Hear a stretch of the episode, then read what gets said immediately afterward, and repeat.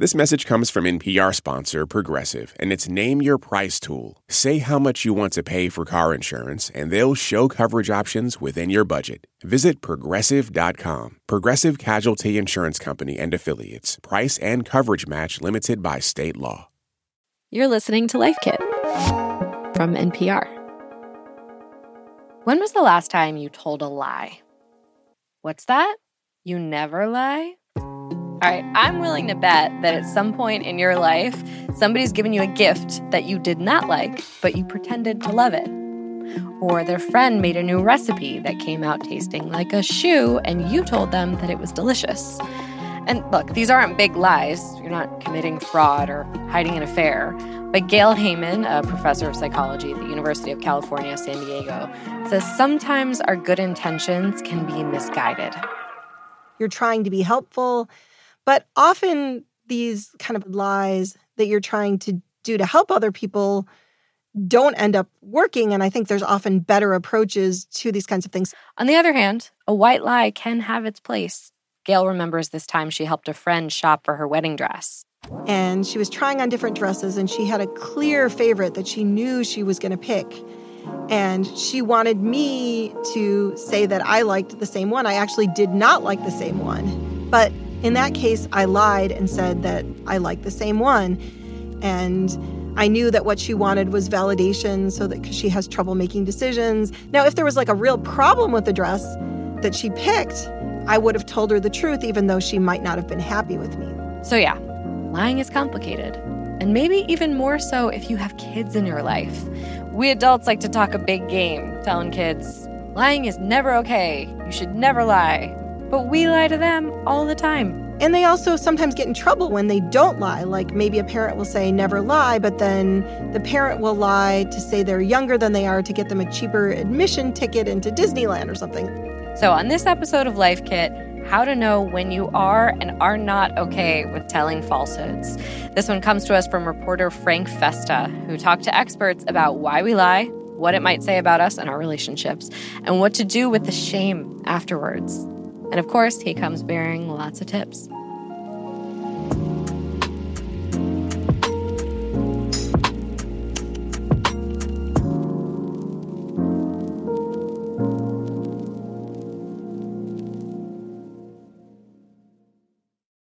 This message is brought to you by NPR sponsor Progressive Insurance. You call the shots on what's in your podcast queue. Now you can call them on your auto insurance too with the Name Your Price tool from Progressive. Tell Progressive how much you want to pay for car insurance, and they'll show you coverage options within your budget. Get your quote today at progressive.com. Progressive Casualty Insurance Company and Affiliates. Price and coverage match limited by state law.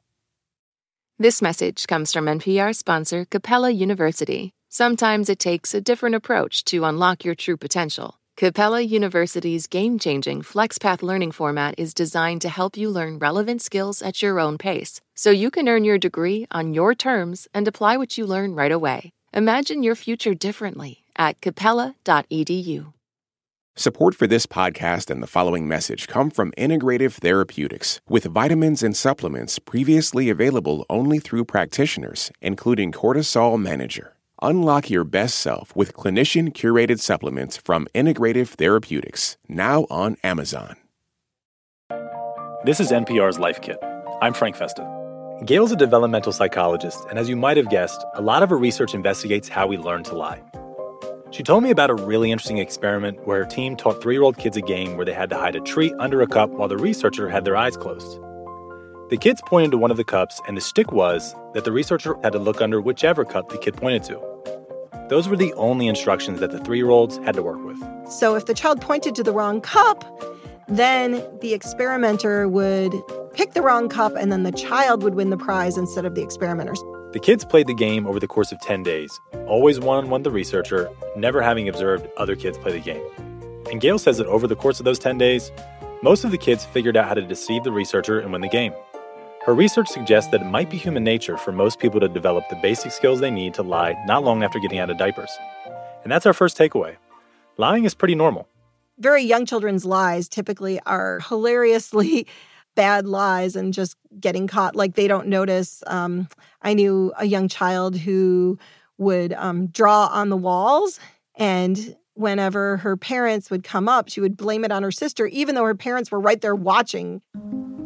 As we get older, our reasoning becomes more sophisticated. I think back then in high school, it was such about impression management. I wanted to be seen as like the cool kid, and I don't want to be the nerdy one, you know, not being able to partake of activities. And so, but my parents were strict. So what do I do? I, I tell a lie about, you know, I'm going to the library for sure. That's psychologist Jacqueline Johnson. She runs her own practice in LA called Deeply Seen PCS that specifically caters to the challenges women of color face in the workplace. Her high school fibs are pretty relatable. It's part of what she calls impression management, which reflects a natural desire to fit in. I think sometimes when we lie reflectively that way, there's there seems to be a threat our brain is perceiving that makes us feel like I have to do something to preserve my sense of belonging here. Because when you think about belonging, it was actually crucial for our ancestors. Like if yeah. you were ostracized from the group, you were really in threat of in danger of like not not living, um, you were not going to make it. And so I think sometimes when we've done something wrong or people are upset with us, it, it taps into this very primal part of our brain that is worried about what the consequences may be or what the punishment may be for us. To be clear, frequent lying or compulsively being dishonest is another thing entirely. But as we'll talk about throughout this episode, the experts we spoke with believe that white lies can have their utility. For example, in Jacqueline's line of work, she says it's pretty common for her clients to grapple with how much of themselves to bring into their professional lives. Working with like Black women and other women of color, you know, there's this idea that, yeah, show up as your full self in this workspace. Um, we want all of you. But sometimes it's not safe our folks just don't want to bring, you know, their full personal selves. And so I only give you parts of me, but that's no less authentic or genuine. But I may withhold maybe what I really think or feel about a certain thing because I'm not sure how that would be protected or cared for in this space. So sometimes a lie, even in the form of an omission, can protect us from being unnecessarily vulnerable or oversharing. Feel free to let yourself off the hook for these kinds of lies. But what if our lie isn't about impression management? How do we know if that's all right? That brings us to takeaway number two consider the relationships in your life. So typically, when people matter to us mm-hmm. or we care about the relationship, we tend to feel crappier right. about lying to them about it. So if it was just kind of a new coworker and I kind of like blew them off for happy hour, I'm like, I'm not really going to, you know, I'm like, I don't really care that much, right, about you or what I think of you. Now, if I replace the stranger in this scenario with someone I'm close with, it's a lot more likely that I'll feel shameful after the fact. If it's someone I really care about, say they they did ask me like, well, how do I look in this? Like, does this outfit look cute? And I'm like, oh girl, yeah, like you know. And then I sit out in the world looking foolish. Then I'm you know, I'm like, oh, that's my girl, and I really set her up for failure. Giving feedback is a theme that came up in our interviews over and over again. It's one of the most common scenarios we might be tempted to bend or break the truth in. Think about it. I'm sure you have two different answers for two different friends seeking the same advice if they have a different threshold for the truth. One might want your brutal honesty, and the other might just want you to validate them. So, my question is Is either person wrong for the sort of feedback they're hoping for? I once talked to an expert on relationships, marriages, and I asked the question specifically to this expert. Here's Gail again. And the answer I thought was interesting and it kind of stuck with me was you can use either model, but you kind of need to be on the same page about it and you need to coordinate. And if both people really want to have the kind of relationship where they know the person's going to tell them the blunt truth and they accept that, that can work. But if you have the kind of relationship where you're like, I'm always going to boost you up, I'm always going to tell you you look great, that can work too. So you're kind of navigating this with individuals and in relationships. It might not matter all that much if you make something up to get out of plans with a coworker now and again. But when it comes to the most important relationships in our life, it can help to know what their preferences are. That gives you a playbook for the level of honesty someone is expecting from you. If you're gassing someone up all the time with white lies when they actually want you to be more genuine, you run the risk of being seen as less reliable, or even inadvertently setting them up for failure. I think one of the questions always is what can the person do with this feedback if I give them accurate feedback that they might not like? And I think that's important to ask that rather than just to prioritize protecting someone's feelings above all else. I mean, people's feelings are very important, right? But if mm-hmm. a person's practicing a job interview and it's a few days before their interview and they gave an answer that you think is not good at all and you don't tell them because you don't want to hurt their feelings that's that's really not very nice to them right because they have an opportunity to fix that thing look It can be really tempting to lie if we know it's going to make someone we love feel better or if it'll make a socially sticky situation easier. That's why you want to keep our third takeaway in mind. Beware of the slippery slope of lying. Tali Sharot is a professor of cognitive neuroscience at University College London and MIT. She's also the author of a new book called Look Again The Power of Noticing What Was Always There. In one of her experiments, Tali had adults play a game in pairs. She never told them to lie, but as the game progressed, the players figured out that there weren't going to be any major consequences for doing so. And as they were playing the game, Tali used brain imaging technology to see what was happening in their brains. And what we saw is at the beginning, when you lied for the first time in this specific context, the part of the brain that is important for emotional arousal, the amygdala, responded quite a bit. As they grew more comfortable lying, the emotional response decreased, meaning that the players became more and more desensitized to their dishonesty with each subsequent lie. At first, they just lie by a little bit because, in general, most people think that lying is not okay and they feel bad when they lie. So they just lie by a little bit. But then they get used to it, right? And so then they lie a bit more and a bit more and a bit more. So lying can actually increase gradually, right? It kind of like snowballs. In her own life, Tali's seen how the slippery slope can undermine relationships. She told me a story about her childhood friend who was born without a pinky toe on one foot. Embarrassment and pride can often be facilitators for telling a lie. And Tali's friend really didn't want people to find out about his nine toes. That led to a lot of like, you know, miniature, not important lies about like, oh, why is he not? I was, I grew up in the Negev desert in Israel. It's very hot. You're either like barefoot or you have sandals and you're in the pool all the time, right? So it's a difficult uh, thing to hide because he would have to wear like shoes, you know, sneakers in the middle of summer, which is odd. And obviously people would ask him about it and he had to come up with lies. Over the years, Tali noticed that her friend's lying habit infected other parts of his life. He started lying about things that were unrelated to his pinky toe. Little lies that would um, make him look better in the eyes of others. So it felt to me like he felt at ease with lies. He got used to them. He did it like all his life. And now, from just lying about his pinky toe, he would start lying about a lot of other things. How did you find out that he was lying? Oh, we all knew. So the thing about it is that we all knew about the pinky toe, right? I have to say that behind his back, which is I'm not very proud of, but that what people made fun of is not his pinky toe, but his lies. A lie we might be using in our heads to protect our relationships might actually have the opposite effect. And our true friends are going to care a lot more about the fact that we lied than whatever we're trying to cover up. If you start by just a little bit, you say, Oh, I'm just lying a little bit, right? Yeah. But in fact, that one little bit can turn into bigger and bigger and bigger lies over time because you just get used to it, you habituate emotionally, and it changes your behavior. So if you notice yourself sliding down the slippery slope and are comfortable with that, try to catch yourself. Put policy in place to nip little lies in the bud. One way to do this is to try to better understand the situations you're tempted to lie in. Our fourth takeaway is to understand your triggers. Jacqueline thinks it's best to do this when you're not actually in the middle of reacting to those triggers. Sometimes it just rolls off the tongue so quickly and easily. So it's kind of like, well, what are the cues for you that let you know you're about to tell a lie? Like, is, is there something that happens for you internally or a particular situation or scenario that you tend to lie the most with this person? And so just the goal is just to increase self awareness. Let's say you're prone to telling white lies when it comes to talking with your family about your career. Maybe work's been really stressful lately, or you've been having doubts about your job, but you'd rather not be under their magnifying glass and dance around their questioning. Before you enter that situation, knowing what your response will be. So, writing down even like some responses that can be your go to. Rather than pouring your heart out, you can keep your pre planned spiel short and sweet. In this situation, I might just say, yeah, freelancing is pretty stressful, but I'm figuring it out. Tali says to just go for it and give it a shot.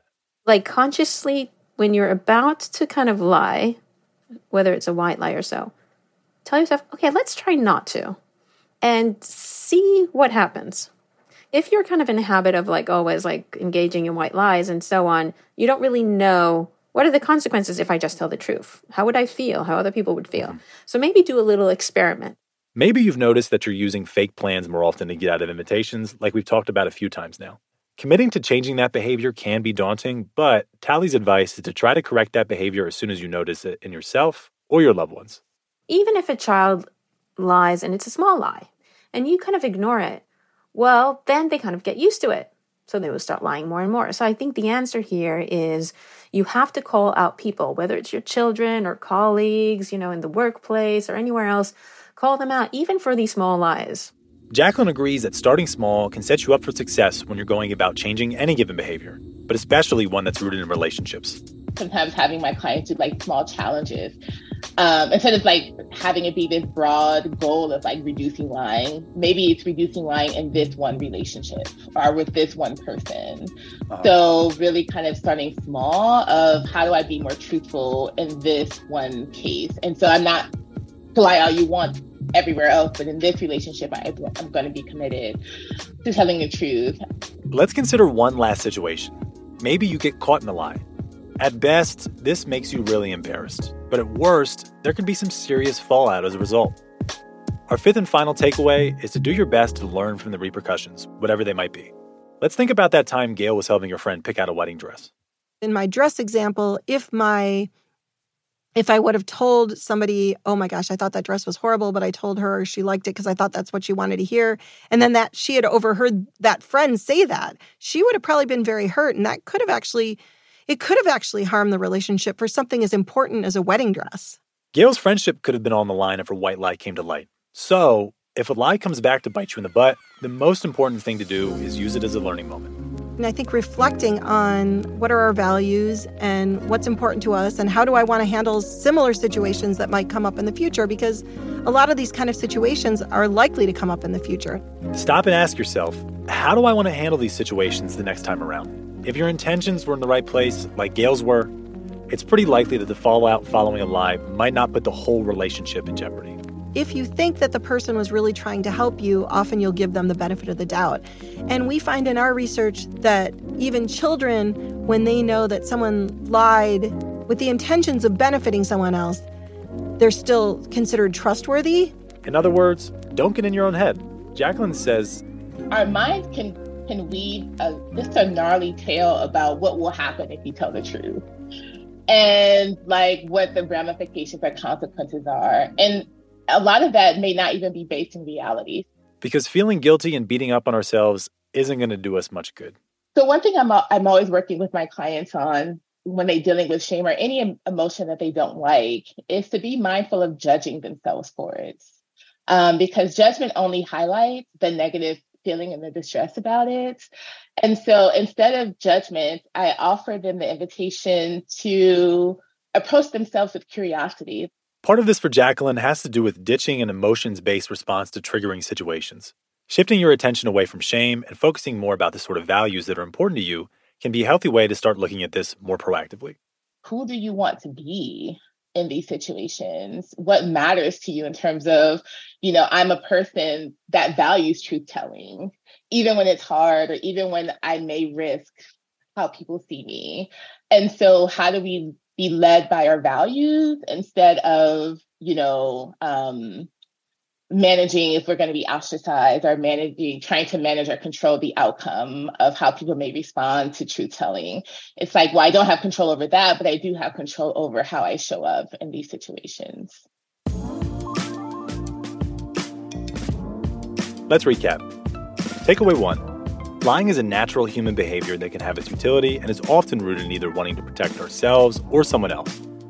Seeing it as normal can make weeding out the lying you'd rather not be doing a lot easier Takeaway two the quality and nature of the relationship matter a lot when it comes to telling harmless seeming lies. And for our most important relationships, we should always try to use their preferences for honesty as a guide. Takeaway three small lies can snowball into big lies or compulsive behavior if we're not careful, and we should try to get off that train as soon as we notice a pattern forming. Takeaway four oftentimes, we're lying in situations we've encountered before. Knowing the scenarios that trigger a lie can help you have a plan for how to handle them when they come up. And finally, takeaway five don't use getting caught in the lie or feeling shameful after the fact as an excuse to throw yourself a pity party. Try to honor your values and learn how to approach that situation differently the next time around. That was reporter Frank Festa. For more Life Kit, check out our other episodes. There's one from Frank about how to be decisive and another about rethinking masculinity. You can find those at npr.org slash lifekit. And if you love Life Kit and you just cannot get enough, subscribe to our newsletter at npr.org slash lifekitnewsletter. This episode of Life Kit was produced by Thomas Lu. Our visuals editor is Beck Harlan, and our visual producer is Kaz Fantone. Our digital editors are Malaka Gharib and Claire Marie Schneider. Meghan Keane is the supervising editor, and Beth Donovan is our executive producer. Our production team also includes Andy Tagle, Audrey Nguyen, Margaret Cirino, Sylvie Douglis, and Carly Rubin. Engineering support comes from Hannah Gluvna and Valentina Rodriguez Sanchez. I'm Marielle Segarra. Thanks for listening.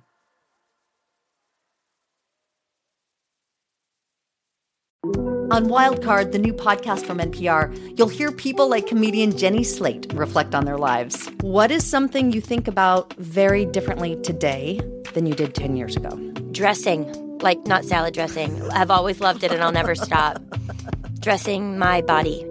That's all part of the new game show Wildcard, only from NPR. Listen wherever you get your podcasts. Do you ever wish you could get your stories in three hours rather than three minutes? Or maybe you're sick of doom scrolling, getting your news in bits and pieces. That is where Embedded comes in. We bring you documentary series that will change the way you think about things. Find us wherever you get your podcasts. There are a lot of issues on voters' minds right now. Six big ones could help decide the election guns, reproductive rights, immigration, the economy, healthcare, and the wars overseas. On the Consider This podcast from NPR, we will unpack the debates on these issues and what's at stake. You can listen to NPR's Consider This wherever you get your podcasts.